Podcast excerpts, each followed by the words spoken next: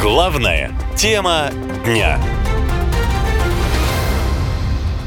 Шокирующий прецедент. Верховный суд официально признал участие в СВО основанием для освобождения от наказания. Что это значит? О том, что Верховный суд России признал участие в военных действиях на Украине основанием для освобождения от наказания, первым сообщило издание «Коммерсант». Прецедентом стало дело Владислава Устинова. Судебная коллегия по делам военнослужащих Верховного суда России сочла возможным в связи с изменением обстановки освободить от наказания ефрейтора Владислава Устинова, признанного виновным в ДТП со смертельным исходом. В мае прошлого года в ДТП, которое совершил Устинов, погибли два человека. Его самого приговорили к двум годам колонии. Впоследствии это решение подтвердили апелляционная и кассационная инстанции. Однако коллегия Верховного суда освободила мужчину от наказания. Верховный суд сообщает, что Устинов впервые совершил преступление средней тяжести, полностью признал вину и раскаялся в содеянном. Также он активно способствовал расследованию и добровольно возместил ущерб. Кроме того, добавляет суд, во время службы ему присвоили воинское звание на одну ступень выше, чем положено, за военные заслуги. Суд сослался на то, что с момента совершения преступления прошло более полутора лет и в настоящее время осужденный выполняет боевые задачи в зоне проведения спецоперации, а следовательно он больше не представляет опасности для общества. За несколько дней до этого решения в России вступил в силу закон, согласно которому осужденные за преступления небольшой и средней тяжести могут быть освобождены от наказания, если будут мобилизованы для участия в спецоперации или заключат контракт о прохождении службы в армии. Но применить это правило к ефрейтору Устинову было очень трудно. Дело в том, что в момент совершения преступления он уже служил по контракту. В итоге дело Ефрейтора стало первым публично известным случаем в судебной практике, когда Верховный суд признал участие в СВО основанием для освобождения от наказания. Адвокат Устинова Сергей Безюкин считает, что теперь суды смогут более активно использовать участие осужденных в военных действиях как смягчающее обстоятельство или основание для пересмотра приговора. А значит, многие нынешние военные, которые были осуждены, смогут оказаться на воле. Как это отразится на жизни обычных россиян в разных городах России, пока неизвестно. Но то, что ощущение безнаказанности вряд ли идет во благо, подтверждают и психологи, и юристы. Главная тема дня. На кону СВО суд официально разрешил отпускать заключенных, призывной возраст повысили, выезд за границу запретили. Как власти все это объясняют? Госдума приняла законопроекты о повышении верхней границы призывного возраста с 27 до 30 лет, о штрафах до 30 тысяч рублей за неявку в военкомат и рассмотрела поправки о предоставлении отсрочки от мобилизации отдельным категориям граждан. Глава Комитета по обороне Андрей Картополов прямо сказал, что законы написаны, цитирую, «под большую войну». Коллеги, э, понимаете, уже мы не раз здесь обсуждали с вами, что поправки в закон о мобилизационной подготовке и мобилизации, они очень чувствительны. Чувствительны они тем, что этот закон написан под большую войну, под общую мобилизацию. И сейчас этой самой большой войной это уже попахивает. А мы все продолжаем искать. Кого же нам оттуда убрать? Кого же защитить? Да некого будет потом защищать. Поймите это. Также депутаты поддержали повышение штрафов за уклонение от мобилизации, а еще отклонили отсрочку для отцов, у которых на иждивении есть ребенок-инвалид, причем вне зависимости от количества детей в семье. Депутаты объясняют все эти нормы оптимизацией армии, а в Кремле напоминают, сейчас России все нужны для фронта. Специальная военная операция продолжается. Она будет продолжаться, и ее цели должны быть достигнуты. Новые правила уже успели проанализировать военные эксперты, и они говорят, законы позволят упростить процесс мобилизации, поскольку не каждый мужчина в возрасте ближе к 30 годам согласится бросить все и пойти на срочную службу. Больше мотивации в этом случае будет, если власти пообещают хорошую зарплату, говорит военный аналитик Ян Матвеев. А, система очень простая. А, наступает призыв, приходят, э, скажем, в семью, э, ну, там вызывают, да, из семьи какого-нибудь там 29-летнего мужчину. У него там семья, э, работа, какой-то дом, все у него уже есть. В жизни он уже плюс-минус устроился, чем-то занимается. И ему говорят, ты давай сейчас пойдешь служить срочную службу, ничего у тебя не будет, будешь, значит, простым срочником. Или вот давай подписывай контракт, иди воевать. А, и, возможно, кто-то сделает выбор именно в пользу контракта. Во всяком случае, в Кремле наверняка на это надеется, потому что и большие зарплаты сулят, и рассказывают, что а, потерь на фронте нет, и война идет прям успешно. Вот только те, кто уже на фронте, рассказывают родным, что там сущий ад. Условия невыносимые, есть проблемы с поставками оружия, на передовой и вовсе не прекращающийся огонь. Ко всему этому катастрофа с ротацией и отпусками, сложности в общении с командирами. Из армии уволиться невозможно. После ранения из госпиталей моментально возвращают на фронт. Это далеко не все жалобы военных, о которых рассказывают их родственники. Многие месяцами не могут добиться обещанных государством выплат доказать ранение и получить банальную справку об инвалидности. В итоге каждый второй уже задается вопросом, а ради чего вообще этот фронт? Главная тема дня. Историческое решение. Участие в СВО официально назвали основанием для освобождения. Сколько скопинских маньяков окажется на воле?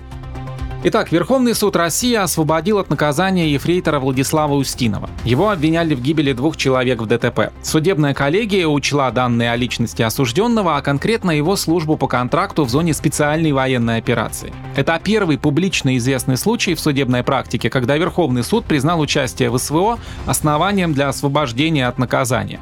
До этого Госдума и Совет Федерации одобрили законопроект об особенностях уголовной ответственности лиц, привлекаемых к участию в СВО.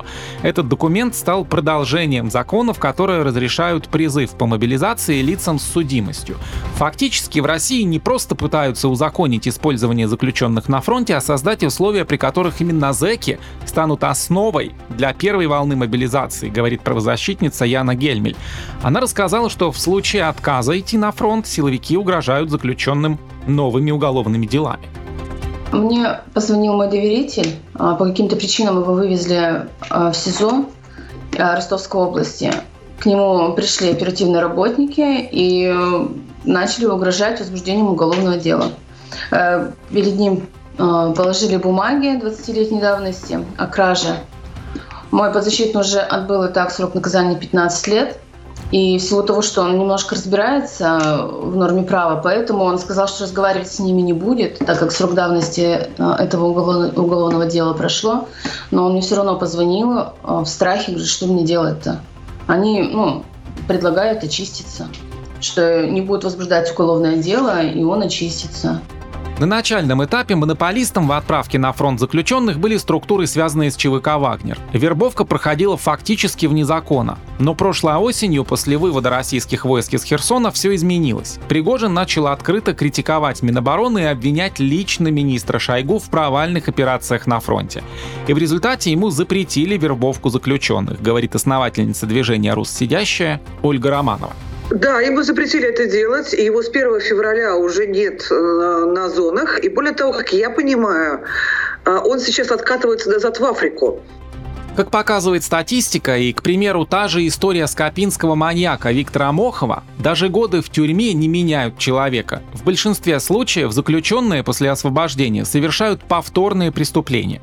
Все дело в том, что тюрьмы в России не исправляют, а еще больше усугубляют состояние людей, считает российская журналистка Анастасия Лотарева.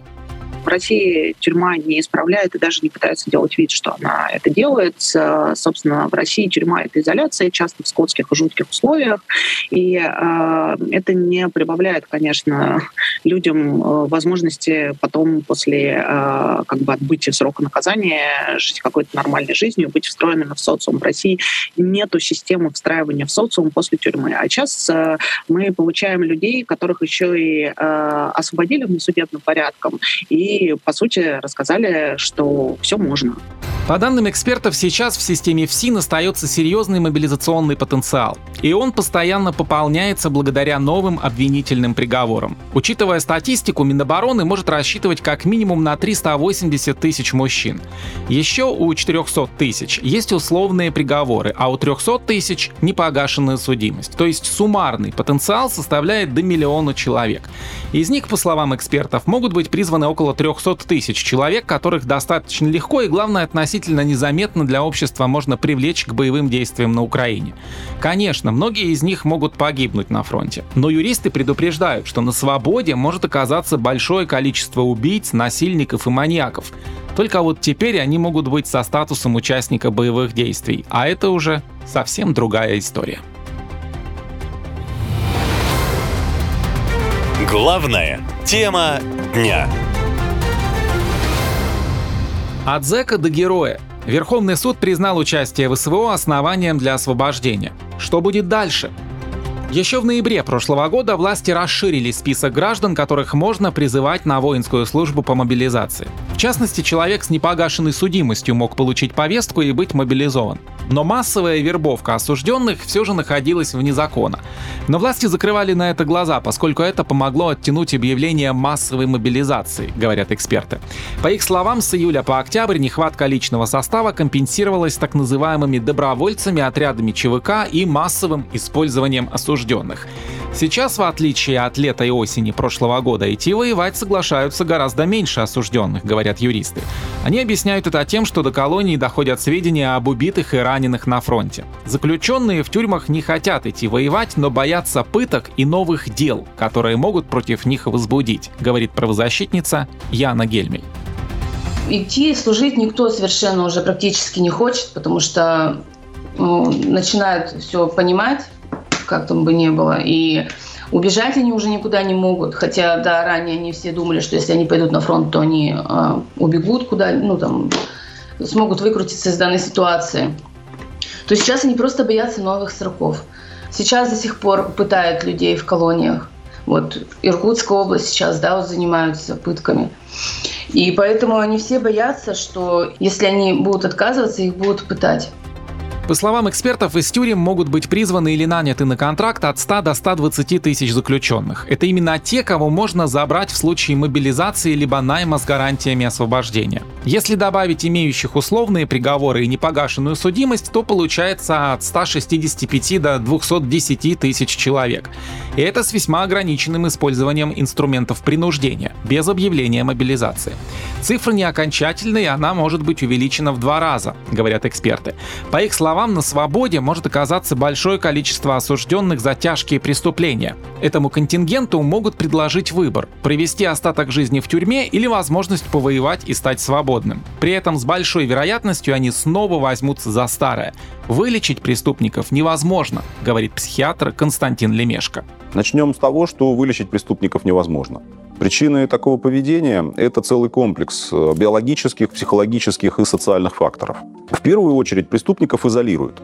Ну, во-первых, чтобы предотвратить новые акты насилия и агрессии. И наказывают. Так в обществе реализуется представление о возмездии, справедливости э, для жертв преступлений и их семей. Перевоспитание – это следующий шаг. Иногда это и реабилитация, лечение или психологическая помощь, которая оказывается с целью э, помочь человеку вернуться в общество. Большинство специалистов склоняются к тому, что этот пункт далеко не всегда работает. Первостепенную роль в этой системе все же играет изоляция и возмездие. За время спецоперации только в ЧВК «Вагнер» завербовали около 50 тысяч заключенных. Большинство из них погибли или ранены. Об этом рассказал один из командиров «Вагнер» с позывным «Маркс». Ранее российские СМИ и телеграм-каналы начали сообщать о первых заключенных, вернувшихся из зоны СВО на Украине. Все они получили помилование, то есть на свободу вышли люди, которые получили тюремные сроки за жестокие убийства, разбой, грабительство или другие тяжкие преступления. Теперь же регулярно появляются сообщения о преступлениях, совершенных бывшими наемниками. Один из них убил жену через неделю после возвращения, другой ограбил магазин. За что сидели в тюрьме эти вагнеровцы, неизвестно. Однако ясно одно. На свободе и на улицах российских городов теперь может оказаться немалое количество людей с травмированной психикой, говорят эксперты. Это люди, которые отсидели в тюрьме, воевали на фронте и потом вернулись в социум. Без программ адаптации к мирной жизни будет сложно всем – и бойцам, и гражданским. Наша лента. Коротко и ясно.